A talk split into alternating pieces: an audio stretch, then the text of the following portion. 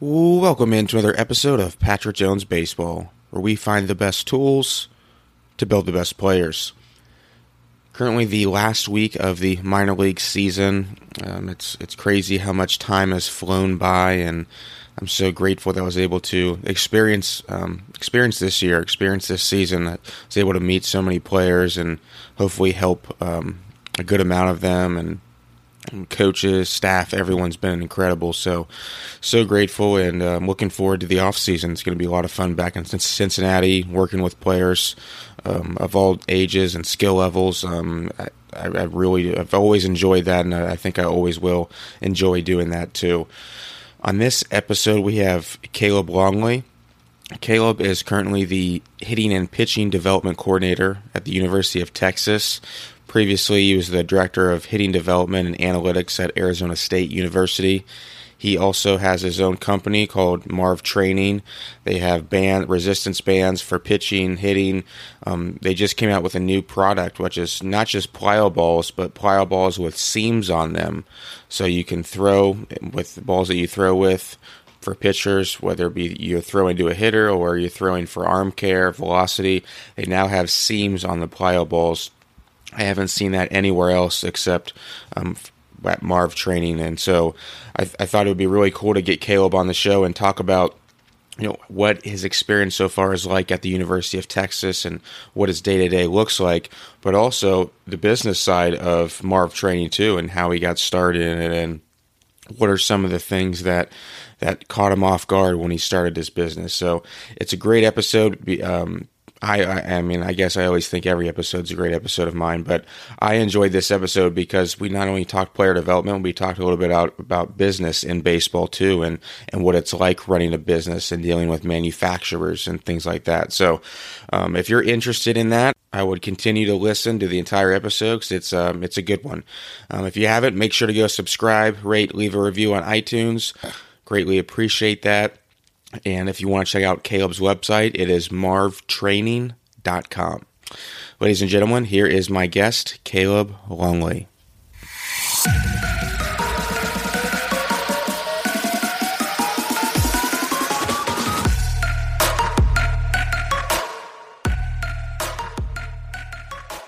All right, Caleb, we're now live. Uh, appreciate you coming on the show, man. Yeah, Patrick, I appreciate you having me. So you're, I know now is just you know pretty new, but you're the uh, the hitting and, and pitching development coordinator um, at the University of Texas. A, congratulations, and B, like, how did this all come about? And then eventually, like, I, I want to know like exactly what that job entails. You know, it's it's kind of funny how everything worked out because when I was at Arizona State this past season, we played in the regional in Austin at the stadium, and just the atmosphere there, the fan support, how the team played. Um, it's definitely something I had my eye on. And of course, the position wasn't even open yet. But I remember when their top arm from last year, Ty Madden, walked out on the mound and his walk up song was the Highwaymen, and the whole stadium was singing it. And just that atmosphere was something I knew I wanted to be a part of. So whenever it was later on in the summer, whenever I saw the job posting, I try to hop on it as quick as possible just to make sure I had a chance. And um, luckily, everything worked out. So what what exactly? I know it's pitching. It's a little bit of hitting. I mean, like what what are you doing on a day to day basis? And I guess like what's your vision for for the job? So I've always been an offensive guy. Uh, the title at Arizona State was um, director of hitting development and analytics, and on the analytics side for me at ASU, it was more about scouting and it was more about learning what the pitchers were trying to do to us and how we can combat that. So I really dove into the pitching analytics to really learn what they're trying to do and how we could combat that from the offensive side. So I ended up learning a ton about the pitching side just from that aspect from the scouting side. And previously in the past, I've worked with quarterbacks and the throwing motion, mechanics, lower body stuff, sequence. So whenever they asked me what my experience was doing pitching, I was able to give them a little background. But here in the past three weeks, as long as I've been at Texas, it's been a full time job because I've been as many bullpens I can see.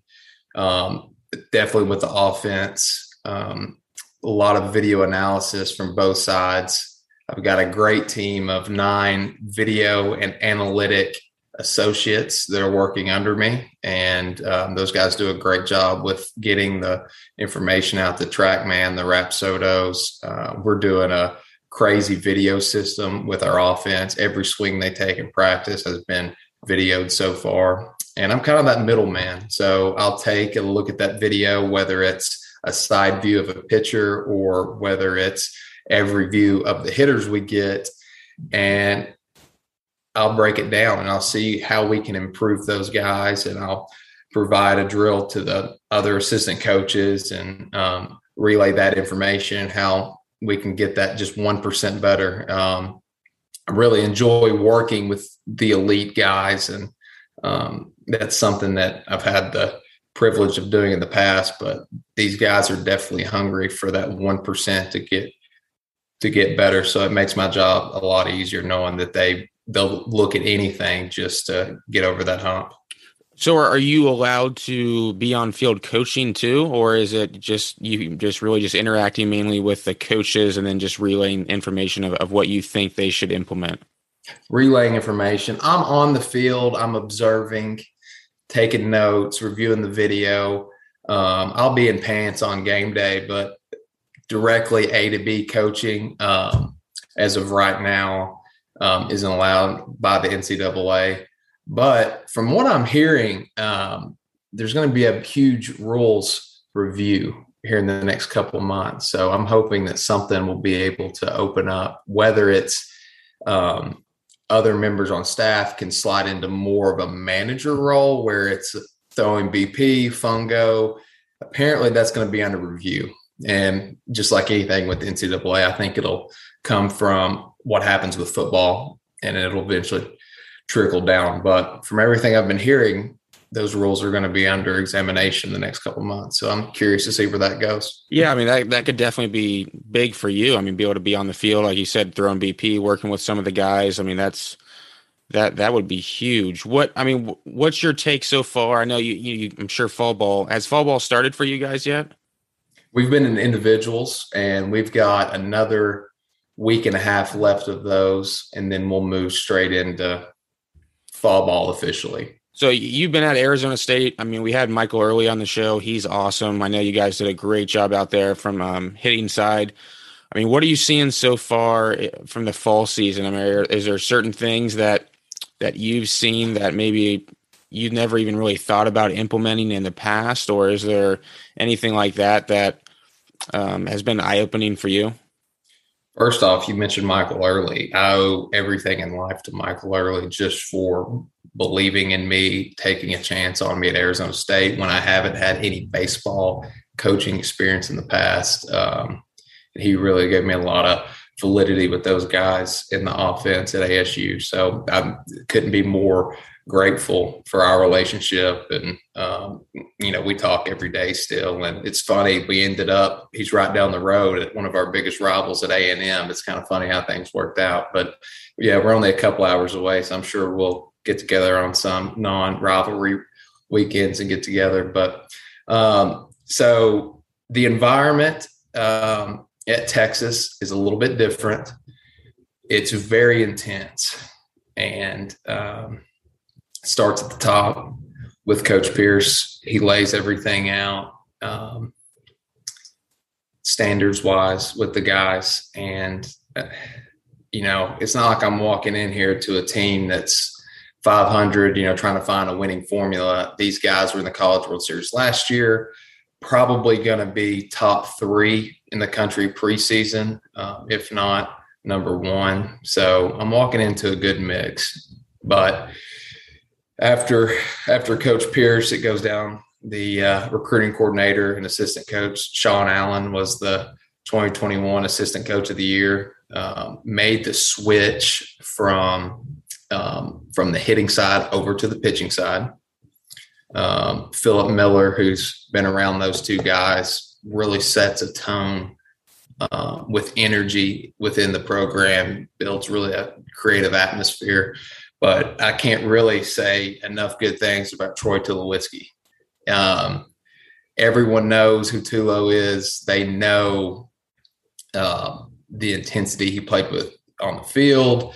They know how good of a player he was. They know he probably knows his stuff, can talk through past experiences. But if you ask me, all that stuff is great and helps, but unless you're able to translate that as a coach, it's kind of useless. But I've learned quick that as good of a player as he was, and he might be an even better coach. The way he can communicate with guys, hold them accountable, get the best out of them. Um, it's really it's really special to watch.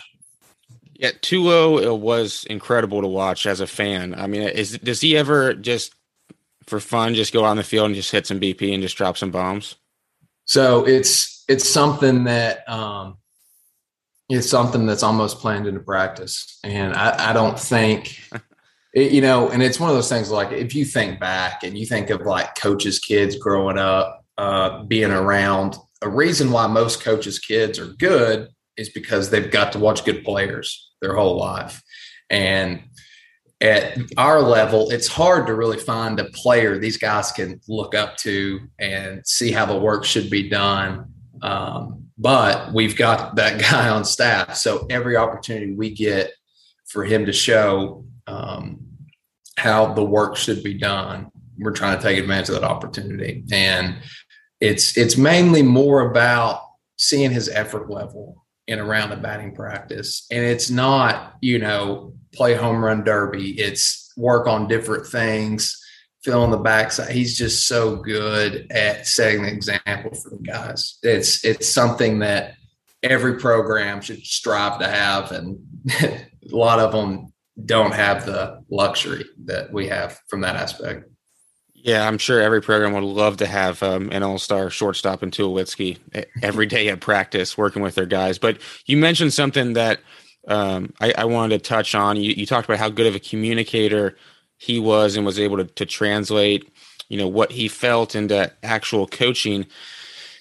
And I think that's something that, you know, we talk a lot about mechanics. We talk a lot about just data analytics but interpersonal communication, coaching communication is is so vital. Um, what have been some ways that, that you have been able to connect and and and get players to buy in? And I know like the the classic one is like you know you wait for them to fail and they come to you, but that's not always the case. That's that you know that doesn't always happen. So how have you been able to bridge that gap anyway to get them to do what you what you essentially want them to to do if maybe if they're not on board right away? Well, I would say it first starts at the top with Coach Pierce and then Tulo putting me on um, and just giving me the respect early and really valuing my opinion in the coach's room and then letting the guys know this came from me or whatever. And then secondly, it just goes to building that relationship. And it's I've got to connect with so many guys early just because our guys are always at the field getting there early, wanting to get better, wanting to see their video, wanting to go over some numbers. So building that relationship. And then fortunately for me, Tulo, ex big leaguer, five time all star, um, telling the guys like this is good stuff. You know, this is elite level. So him him doing that has put me in a great position. What what are some of the, the things that, that you're looking into right now, just from like a, pitching standpoint? Because I know you had a hitting background. Um, you, it sounded like you did some scouting um, at Arizona State and maybe looked into some more pitching there. But uh, is that something that maybe you're having to spend more time just learning and researching because your background's hitting and, and not pitching? So it's kind of funny the chain of command, and I'm learning from two great pitching coaches in Coach Pierce and Coach Sean Allen, who both started off and both played as as hitting guys. So that's the two guys I'm learning from. So they're really helping to bridge that gap. But what what I did is the same way I learned hitting movements, the same way I learned quarterback stuff. I really got in and I watched what the elite guys did um, Gerrit Cole, Scherzer, DeGrom, watching those guys, how they move just over and over. And then finally, I'll say this it was a lot easier learning this go around because it's so similar to the other movements. Like w- once you learn the like what looks good from a hitter, a quarterback. Now we add in the mound and um, a little bit different of a timing because you you do have a lot more control of the timing um, on the mound. You add those two aspects in, um, and the uh, a couple of things with the arm, and it's pretty much very similar to hitting. So this go around hasn't been near as hard because I already had a really good base to start with. But from that aspect, ton of ton of video from the front, from the side, rear, and I'm still learning, um, helping these guys as much as I can. Whether it's what pitch they should go and what pitch they should pair with, whether it's improving a movement pattern, whether it's finding a more consistent release point, just however we can do it. Um, and there's definitely been different challenges and different ways to go about each one of those things. What were you doing uh, working with quarterbacks? When was that? So back in back before I went to Arizona State, I was doing draft prep and working with some of the top guys um, in the NFL and around college football. Um, and it's basically the same thing. I was working with renowned quarterback coach Quincy Avery and all of his guys, and it was movement efficiency, movement patterns, and working with quarterbacks is so much fun. And it, I thought it was easy because throwing to me was a more natural movement than hitting, and um, there is a little bit of a timing aspect um, difference between pitching and football quarterback because some some routes are definitely timing routes, and then some routes in football um, you've got to make reads and you don't necessarily control the timing. So working with football guys is really fun. There's also several different throws. It's not just throwing from the pocket or like the rubber. There's throws on the run, um, left, right, up, back, and uh, it was really fun. And I, I still every now and then do some consulting for some NFL guys and everything like that. Just going over video, arm care routines, and uh, and I love the quarterback space and it was great. But when I got back on the diamond, I had to quit working with uh, the other college guys just because I was NCAA rules. I couldn't work with guys at other colleges um, throwing wise. But um, in 19, I did draft prep with Haskins. And then I would say the biggest difference I, I helped was Jalen Hurts in 20 that's so huge. In 20, Hurts was supposed to be, I think, a fifth or sixth rounder. We took him through, and he ended up going second round. And uh, and so we had to really do a lot with him. And not saying he had a bad college career at all, but he was he's so gifted he was able to get away with a lot in college. And he's a guy that wanted to really know every in and out, why we were doing every drill, um, wanted to really understand it. And uh, he will definitely make you a better coach. And uh, he really understood what he needed to do to be more efficient. And it's really paid off for him. I think that's that's a really cool um, experience that you were able to have, and I'm, I'm, sure that's helped you as a baseball coach, being able to work with other high level athletes in you know in the NFL I'm sure there's there's a lot of thing, a lot of similarities between you know high level baseball players. I mean, high level athletes are just high level athletes. So um, I think that's that's pretty cool, and, and, I'm sure it's it's helped you um, in the coaching realm in baseball. Now, do you give like um, have you have you ever like opened up your own training facility? Have you ever like worked with players individually in in, in the past? So when I got done playing in 18 I went straight in and I opened up a player development business in Nashville with my old college roommate, Blake Rowlett. Um, he's now the head coach of a post grad school in Scottsdale, um, living the life. And we were able to connect a lot when I was back in Arizona. So it was good to kind of touch base with him and pick his brain on a lot of stuff. Um, but we, we opened that business up and we were young and stupid and did a lot of things right and did even more things wrong. But at the end of the day, we both learned a ton from it. and uh, the things with the quarterback started to heat up for me. So he eventually took the whole business over and then got into coaching himself. And he sold it to uh, a good friend of both of ours, Colburn Vidic, who uh, was a former first rounder out of Ball State up in right. your area up there. And he's now the owner and operator of Hit Nashville, is the, what it's called and uh, he does a great job and it's grown bigger than ever. He i think he was able to learn from a lot of our mistakes. So uh, so they've got their own building now and they're doing great. And it was uh, so the idea of it and was we're not just going to give you one lesson for $100 an hour a week. We want to bring you in and i've got a strength conditioning background. We, we want to bring you in. We want to do the whole thing holistic approach strength conditioning, speed and agility, nutrition plan, arm care, throwing mechanics, hitting mechanics, live ABs. It was an all inclusive program, but we came in not knowing anybody. And uh, we're trying to sell these big packages. And um, somehow we sold like, I think we sold 33 before we started at like 2000 a piece for six months. And wow. uh, and I can't believe we even pulled that off because I, you know, I was 23, I guess. And I wait, 33 people paid $2,000 up front before we did anything.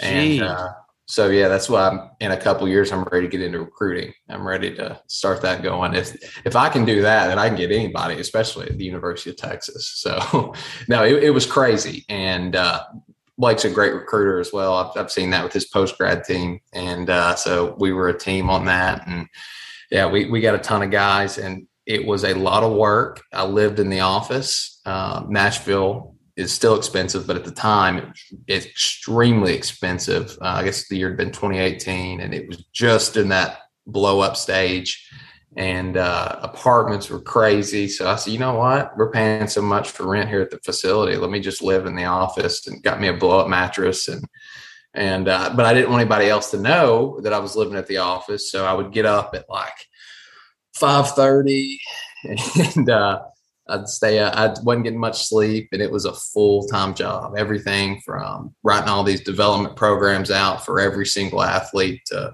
cleaning the toilets. It was a experience. I learned a ton from it. How long did you do that for again?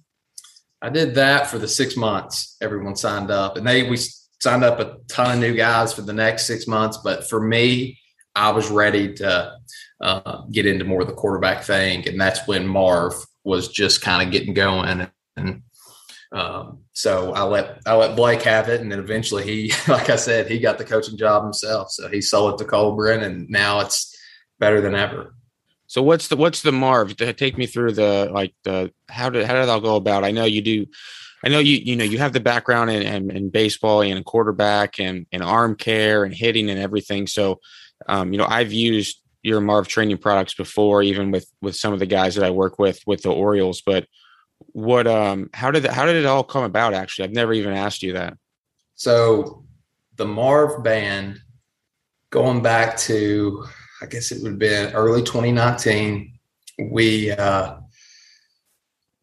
I was having some QBs use some weighted balls, and it was something that hadn't been done much in football with quarterbacks, and I had to really cover my tracks and make sure these guys weren't going to get hurt. And we were using J bands; everyone used J bands, so we, they're using the wrist straps and I had a couple questions about elbow injuries. Well, I don't want my guy to get hurt. You know, you're going to cost me, you know, millions of dollars. So I had to come up. I said, and I'm going back. I'm thinking through my training stuff I did, studied. You really need to grab when you're when you're doing arm care.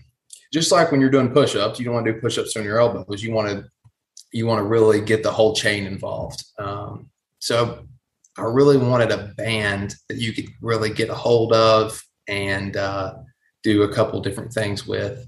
And it took me back that while I was in Nashville, and this is getting a little crazy here, but while I was in Nashville, I was really into pulling sleds. West Side Barbell. I'm a big Louie Simmons guy, pulling sleds for conditioning, um, lower half strength, explosiveness. I think it's one of the, a great movement to do for guys, especially younger kids. I think it's a really great developer, and there was a guy that was trying to sell a sled company in Nashville. So reached out to him, said, Hey, we're about to buy a few of these things. I might try to buy the company.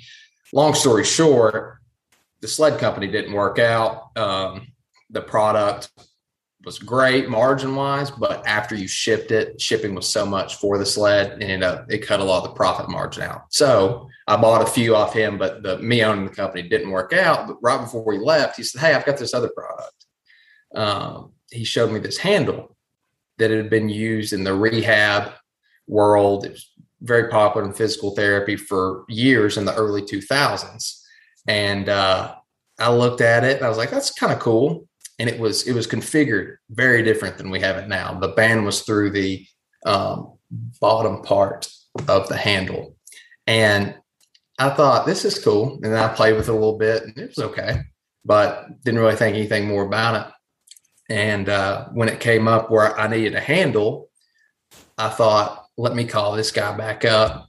And I dug through my closet, found those handles, um, luckily, and I played with it, played with it, and I configured it a little bit different way than they'd done it in the past, and made it a little bit more accessible, especially for um, throwing athletes. And so I called I called Lee Speaker up, who's a mentor of mine on the business side, who's been in the game for a long time, very popular with. Uh, he had the Buns of Steel videos in the '80s, mm-hmm. and uh, so he's been a great resource for me to learn from and um, I called Lee up and said, Lee, I, I, need I need a few sets of these with bands on them. He was able to send them out to me, and uh, those guys loved them. I was training with, and then we went to do a elite quarterback camp in Los Angeles later on that spring, and um, I called Lee back up and said, "We're going to give a band to every camper, so we need 200 handles to go. And he said, Well, I love what you're doing with it. I'm glad the NFL quarterbacks liked them. Let me just sell you the company. And long story short, that's how I got into it and uh, went ahead and bought it then. And I remember I, I bought when I first got the handles, Lee, Lee only had um, like 250 handles left. So it was just enough for the camp and a few more. And, but he was out of bands for the handle. So I had to buy the band from um, a, a different manufacturer and I had to thread each handle and to, to help it stay, I had to pry the end of the band open with a skinny pair of pliers and stick a penny in it. So me and my dad um, did that before right before I flew to Los Angeles, and it was a uh, it was an experience. But the only way for the band to stay in the handle was to have something in the other end, and we figured it out by sticking a penny in the other end, and it was extremely time consuming. I bet. I'm glad we don't have to do that anymore. I'm glad they can do that at the factory now. But uh, but yeah, that's how Marv got going and so it, hitters use it, pitchers use it. I mean, what kind of stuff do do hitters do with, with it? Like how I know I've done certain stuff with it, but I want to. I mean, what what have you done with it from a hitting standpoint? So me being a hitting guy, um, I played around with it, and when I was in hit, when I was in Nashville at the at the facility, that's the first time I felt that move. Right, the the backside move, the turn, that smooth entry into the zone and but I didn't think anyone else would like it. The kids, I had a couple kids do it. They thought it was stupid. so I just kind of forgot about it. Did it with arm care. Next, you know, in the company, we, uh, I end up playing. This is kind of wild. So we run that company in early spring. And next thing you know, I'm playing independent baseball, which was a waste of my time, but I had an itch scratch and I went and did it for a couple months. Why was it a waste of your time? It was at that point in life, um, I'd been out of the game for a full year, mm-hmm. and I'm, I'm lucky I went and did it because I had a I had a really strong itch that I should have pursued more um, after I didn't get drafted in 18. But everyone says when you know it's your time, you'll know it's your time. And I realized when I was there that um, God had better things laid out for me with the band business and everything else rather than chasing that dream. And uh, at the end of the day, like playing was such an extreme passion of mine. And as much as I had to work at being good, um, coaching is a is definitely more of a gift. It comes a lot easier to me on the development and the coaching side than it ever did as a player. As a player, and I work hard doing what I do now, but the player side, I mean, I had to I had to put in every hour just to be okay. So, um, I, I but I wouldn't say though that that, that was a, a waste of your time. I think that that was probably important because you you scratched the itch so you could move on and never never look back again. You That's right. I agree with that. And I had I used to have this weird dream where I would always be at the stadium and I'd be walking up to the box and the pitcher would be throwing strikes it's like bases loaded, tie game or whatever. And I'm up, and he's throwing pitches like right in the middle, and I just can't swing, can't swing. I used to have that nightmare all the time. After I've played, I haven't had it since. Mm. so from that aspect, yes, um, it was it was good.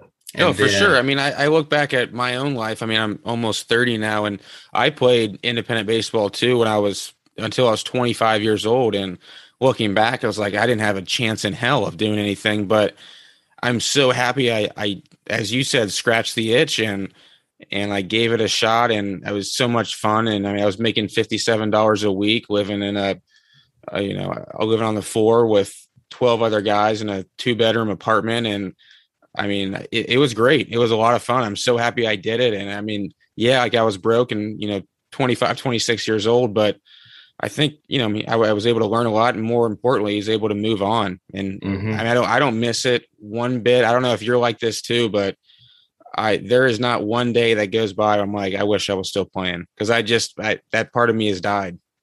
Right, I, I agree 100. percent Like I said, I was extremely passionate about playing. Always the hardest worker in every room I was in, but the coaching side comes so much easier to me. I'm, I'm definitely more gifted in that by all means, but back to the thing, I was after I finished up playing.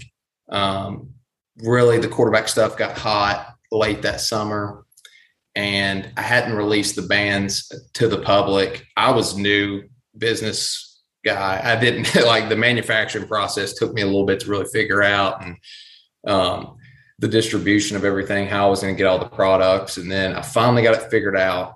Um, late July, and I was doing some stuff with Prep Baseball Report. One of my good friends, Colton Provey, um, just got named the director um, of PBR for Tennessee. He asked me to help him out with some of the offensive stuff, and I was doing some scouting. And he asked me to coach the team Tennessee in um, the future games, which isn't really much coaching. It's more about just throwing BP and um, making sure everyone gets their ABs. But um, I was excited. I was in. And then I had a random idea one day. Well, let me see if I can get a kiosk at uh, Lake Point where the tournament was. And they said, yeah, you know, we've got availability. Um, we're actually transferring uh, who controls all the kiosk space and everything. So I was able to get in there and uh, I was able to get a cheap kiosk, but I had no packaging I uh, my bands weren't even there yet. Had no logo. Um, had not didn't know what I was going to call it, and I was going to call it. I was trying to call it D band because the handle's kind of shaped like a D. And I called the uh, I called the handle company that makes it and said, "Hey, we need to get that Marv scratched off. I want to put this, this, and this on it." and they uh, they said, "All right, that'll be twenty thousand. And uh, I said, you know what? Marv's not that bad of a name. Let's go with Marv. And that's how Marv um, got its name. I got the trademark on it. And we quickly moved into uh, rushing the product there and came up with the logo. And I started selling, I think August 1st of 2019 was my first like official selling to the public day at PBR. And we absolutely killed it. And it was no nothing for hitting activation. It was all arm care stuff. And uh, I can't believe how much uh, we were selling, which now it's looking back, it's nothing crazy, but we were selling like 30 to 50 bands a day at $35. And I was coaching and I had, had uh, one of my former teammates, Jackson Greer, down there helping me sell. And when I was coaching, he'd be running the booth. And it was just a wild process of how everything happened. But I was like, you know what? I might have something here. And at that point, we were strictly for arm care. So it is really crazy how uh, how it all came. Yeah, that that is really crazy. I I have been to Lake Point before, and I'm sure at least now those kiosks uh, they can't be cheap, right? To, with all those players, I mean that's like a perfect marketing to be able to to have access to all those players walking in and out. If I'm thinking of the same thing you are down at Lake Point, being able to have access to all those athletes and, and parents and just to get get everything out and get get the name out. And it's cool that Marv saved by sticking with Marv, it saved you twenty thousand dollars on the name. That's uh that's no joke at all. But what I I mean I, I one of the reasons I love doing this podcast, I never know exactly where the conversation's gonna gonna lead. And now I'm I'm kind of more so curious about you, the business side of Marv. I mean, how not a lot of people I, I don't think realize how hard it is to run a business to to you know make money at it i mean what what has been the biggest surprise for you while running marv since since lake point since that day when when you were down at lake point so people try to take advantage of you mm. that's the biggest thing you don't understand and I've learned that like everyone's lying to you in business. It's kind of weird. And I'm from East Tennessee. Like that's not how we treat people. Like everyone's pretty upfront, and like when they say they're going to do something, they do it. And that's the biggest lesson I had to learn. Is most people are lying, talking about manufacturers, distributors. It's crazy to kind of put it in that in that context, but that's the biggest thing I've had to learn is you've really got to watch out for yourself in business, and uh, it's it's really not personal, but people are always trying to make a dollar off of you and they're always trying to um, scam you and it's it's i'm talking big companies too and um, i'll even say you said about lake point getting there. When i was in lake point those first it was probably four days um, we were in that booth from 7 a.m for the first game to when the last game ended. I'm talking that was like midnight. I mean you talk about a full day. We were putting in hours for $125 a day is all it cost me at Lake Point then. And um, let's just say I'm not in Lake Point now because of the pricing, um, or I would sell there. And maybe, you know, eventually I can work something out with them where I can get back in there. But it was a great experience that one week for sure. And, uh, but yeah, just the business side of kind of learning the ins and outs. And uh, especially when you're dealing with overseas manufacturers. Um, there's loose regulations, and you just got to learn how to uh, how to navigate those waters. Yeah, business is, I guess, just that business. Um, how did how do you form like contacts overseas? Like, how'd you how'd you? I mean, that's that's something that I'm I'm curious about. Um, Lee Speaker really helped me. He uh, so all the band stuff, that's all made in the United States. Um, but my new products, which I'm sure we'll get into here in a little bit, um, like like the plyo care balls, no one really makes those um, in the United States. So I had to go to Lee, like, hey Lee, how do I deal with somebody in China? and uh, so he he provided me a couple contacts, and I was able to navigate that way. And that's one of the things like now, like if a young business owner had any questions about that, I could definitely steer them the right way. But when you're new, it's a really tough thing to do. It really is. It's because it's like I said, those and those people that know you're new are going to try to take advantage of you so they can make an extra dollar. And uh, yeah, it's it was a tough process at first, but luckily I had some good people to lean on. Yeah, I mean, you're and you're still pushing through like really strong and, and, doing doing great. I mean, you're in Dick's Sporting Goods now. Like I was in Cincinnati, Ohio before I left for the season, and I'd walk to Dick's Sporting Goods and there's Marv training bands. I mean, that's pretty sweet. Now, the story about Dick's is I want to tell it because it's a good one. And uh, so when baseball got canceled for the minor leaguers in 2020 because of COVID. I was at home in Tennessee, back from ASU. We'd already been banged. And uh, I was at a point, we were kind of at sales were kind of dropping. We had a huge uptick whenever Doug, Latta, and Craig Hyatt um, kind of gave put their stamp of approval on the product for hitting.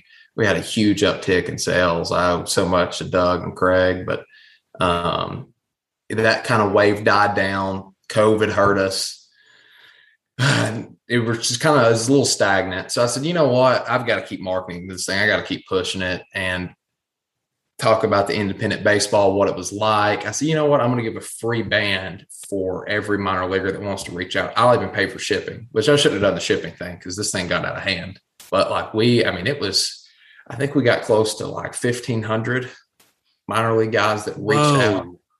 And uh, I, I, know a couple hitting coordinators were just forwarding the links to their to their guys and hey, you know, we need these. And um, I know there's still a ton hanging around, but but I'd made the guys give it a retweet or repost on Instagram for a lot of them. And that got the name out a lot, but it got the name out to this one guy in general named Marv Martinez, same as the band, M A R V. And Marv had uh, 65 followers on Twitter, and his profile picture was just a picture of his kid hitting. And he uh, sent me a direct message and said, uh, Hey, Caleb, um, or he said, "Hi, my name is Marv. Love the love the idea. Would love to buy one of your shirts."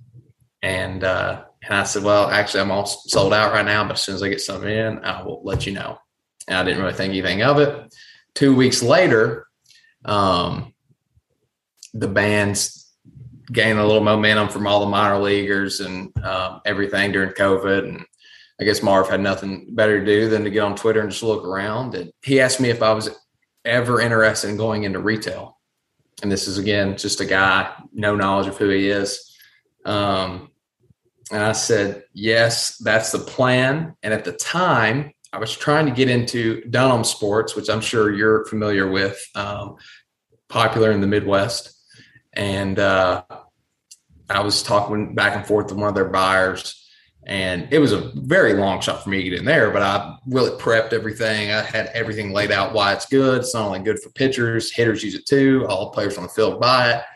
Um, patented handle. It was great. And uh, had this huge thing laid out. And so Marv sent that about, hey, are you interested in uh, ever getting into retail? And I said, yes, that's, that's the process I'm working on. And he said, uh, okay, well, send me a little bit of information about the product to this email. And I was like, you know what?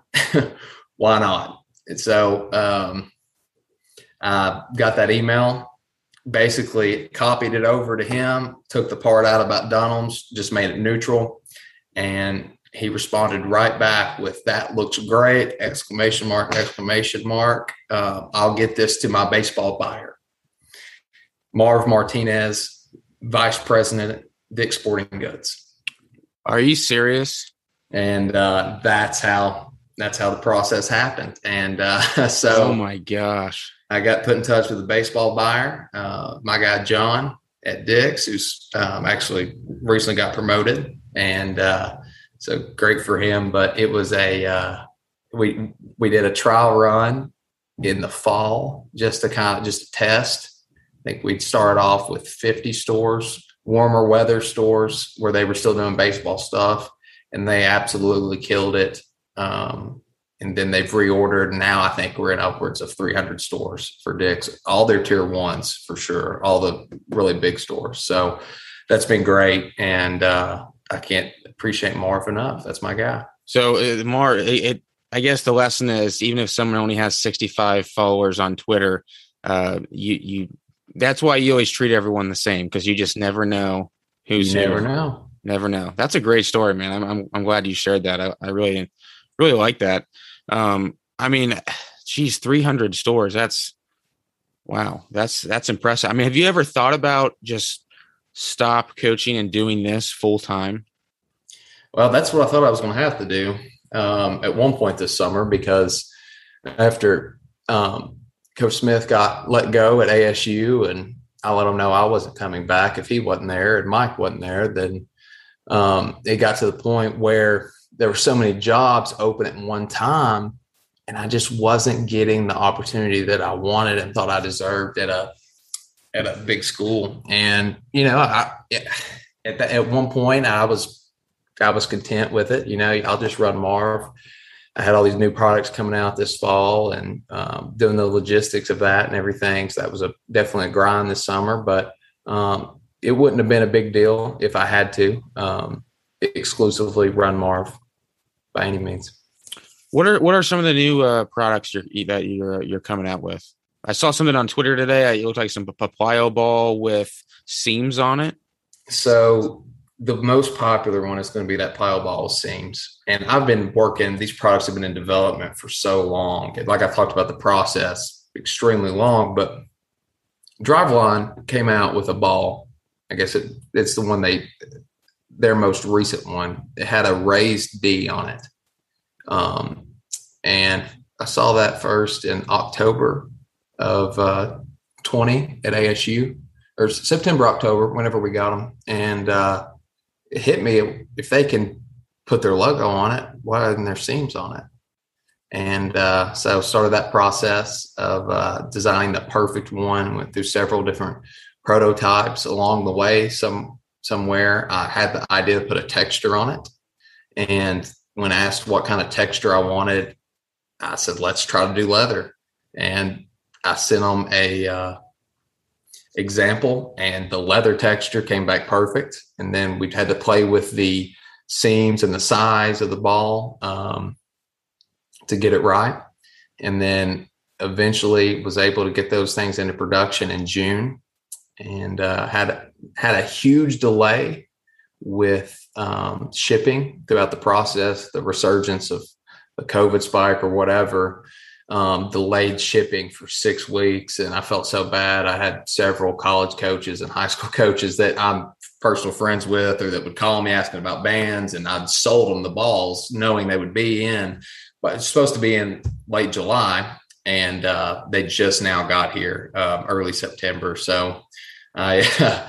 I've apologized to those guys more times than um, more times you can imagine. I'm definitely going to take care of them in the future, but finally glad to have those balls here. And yeah, it's a uh, we have a 3.5 ounce, a five ounce, a 7.5 ounce, a one pound, and a two pound. Very similar weights to Driveline, what everybody uses. We just don't have the four pound, basically because most people I see that use plyo balls don't use the four pound anyways. It's just so heavy.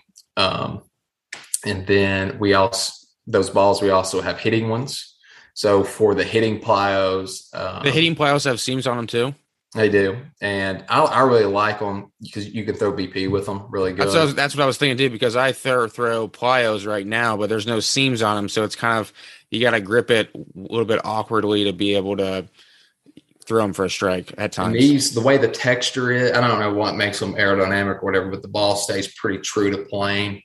Um, so for hitting, we did strictly five ounces. We're not going heavy balls for hitting. Um, I've seen, and especially with younger kids, I've seen too many kids try to hit the 15 ounce balls, the one pound balls, and completely mess their swings up. Um, it's just, they're just not strong enough to do that. And even older, I've even seen, you know, college and pro guys try to hit those and it almost alters their swing because of the heavy object at contact. They're not accelerating through the zone.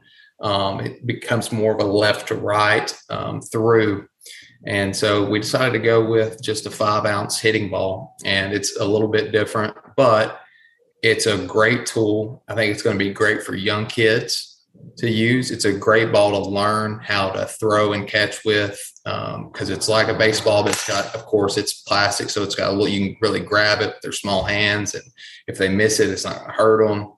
And it's got you can hit it in the yard, limited flight. It's going to go a little bit, but um, most really good hit it. Most you know pro and college guys I've seen hit it barely get it out of the infield.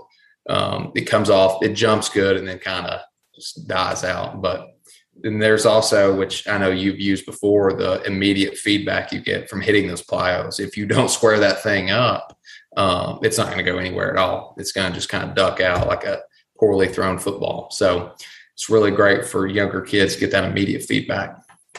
Yeah, they're a ton of fun uh, to throw, to hit. I mean, every, I mean, everything. I, I, know pretty much everyone who hits them loves loves hitting them.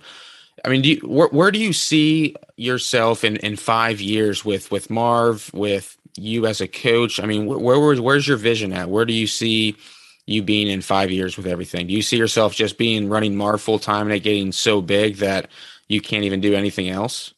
No, no, no. I, I mean, hopefully it gets that big, but if it does, I'll hire hire people a lot smarter than me um, to run the thing while I do what I'm gifted at. And uh, the Marv thing, I mean, it's business is a lot like me being a player. I'm passionate about it. It's fun. It's great to make the money, but my gift is in coaching. So hopefully in five years, I'll um, an assistant coach, a hitting coach somewhere um, at a big school. That's that'd be my goal. Get into recruiting, like I talked about earlier, and then working my way into being a head coach. Um, but it's it's crazy. You talk about that, um, the business and the coaching side. My dad, longtime junior college coach in every Hall of Fame he could be in, local legend. Uh, mom ran her own business. Photography still does. So pulling a little bit of each aspect from both of them along the way. But yeah, in, in five years, and it's getting there already with the new addition of the products. It's I want it to be. I want Marv to be the number one training aid company um, for baseball and softball, and it's not and the reason why we're not going to make as much money as other companies is because everything that I put out is going to be it's going to make the player better. Like I could make more money if I sold eight ounce, 10 ounce, 12 ounce, 15 ounce plyos for hitting, but I don't think that's helping hitters. So I'm not going to do it. And it's not for me, it's not about making a buck from that aspect. If I put it out, I really am going to believe that it's going to make players better. So with with with that being said, um, we've got two additional products coming out outside of the plyos. Um, we'll probably September 20th, we'll release um, the Marv Band 2.0, which is very, very uh, interesting. And it's I've been working on it longer than the plyos. I was I got my first shipment of those 2.0s in um, let's see, probably May of 2020, right during the COVID time. Um, right before I was even in Dick's Sporting Goods, I was ready to move on from that first band. I thought the second was going to be so much better. And uh, they were completely messed up, completely messed up. First time dealing with anybody overseas. Um, did a use the wrong company and um, they sent me samples that were phenomenal ready to go. And then COVID happened. Apparently, they changed completely changed staff, and those bands are so like the function's fine. It's just they looked so bad, like the like just completely. I wish I had a set with me so I could explain how bad they were, but. Um, but yeah, ever, so, it seems sometimes when I'm when I'm listening to you talk about it, I feel like I, I'm I'm watching uh, Shark Tank, and someone pitched Shark Tank and then talk about all the crazy stuff that's happened overseas and with sh- shipping and manufacturing. I mean, uh, is it pretty similar to that? Would you say? I don't know if you've seen that show or not. Oh yeah, no, it's very similar. It's uh, all the str. I don't know the numbers as good as those people do. I, I need to. Um, yeah, Mark Cuban case. wouldn't be happy with you if you came. Out. I know and, numbers or Kevin O'Leary, I guess. Yeah, Mr. Wonderful would really right. get on me for not knowing exactly everything. Um, I'd have to bring in a piece of paper, I think, if I went on the show just to remind me. Um, but yeah, no. And I, so after that, no one could take any new orders because of COVID for so long. Went through so many different manufacturers to get the product perfect. And it was a process. Um, and finally got those things rolling. And uh, they'll be in Dick's Sporting Goods this fall. And uh, I'm, I'm going to put them on my website too. What it is, it's it's a band that's going to be at a higher price point, but it's going to be more similar to Crossover Symmetry. I think Crossover Symmetry's baseball set is 120 bucks. Mine will be 90. And what's cool about it is um, it has all the um, looks very similar. Um, it's going to have six total bands, three of each strength, make the X or whatever. And uh, the band's weights are 10 pounds, 20 pounds, 40 pounds but you can attach all of those at one time or just one at a time to the handle. So you could use anywhere from 10 to 70 pounds. So I've already got a ton of football strength coaches wanting to put them in the weight room for um, to it's almost like a cable machine because the weights go so high, but then they go so light they can have their softball pitcher in there doing arm care with it as well. Um, so that's something I'm excited about. And for the people who love wrist strap bands, it also has a wrist strap on it. So you could easily you could use the Marv handles or the wrist straps and uh, be good to go from that aspect. So I'm really excited about that one. Sweet. Well, I'll tell you what, I'll be I'll be looking uh, to Dick's Sporting Goods for for all these awesome products, and we'll make sure to implement them myself um, when I'm working with hitters too. So we appreciate you coming on, man. It's been a lot of fun. I'm, I'm happy to see you uh, doing well in, in coaching and uh, in your business too. Um, I, I, love the sh- uh, stories that you shared. It uh, again, I can't get over the the 65 followers of being ended up being the vice president of, of Dick's. That's that's incredible. But um, I, I'm glad you're doing well. And if there's anything you know we can do or help in, in any way, like please please reach out. But um, I appreciate you coming on, Caleb. No, I really appreciate you having me. Thank you so much. Yep.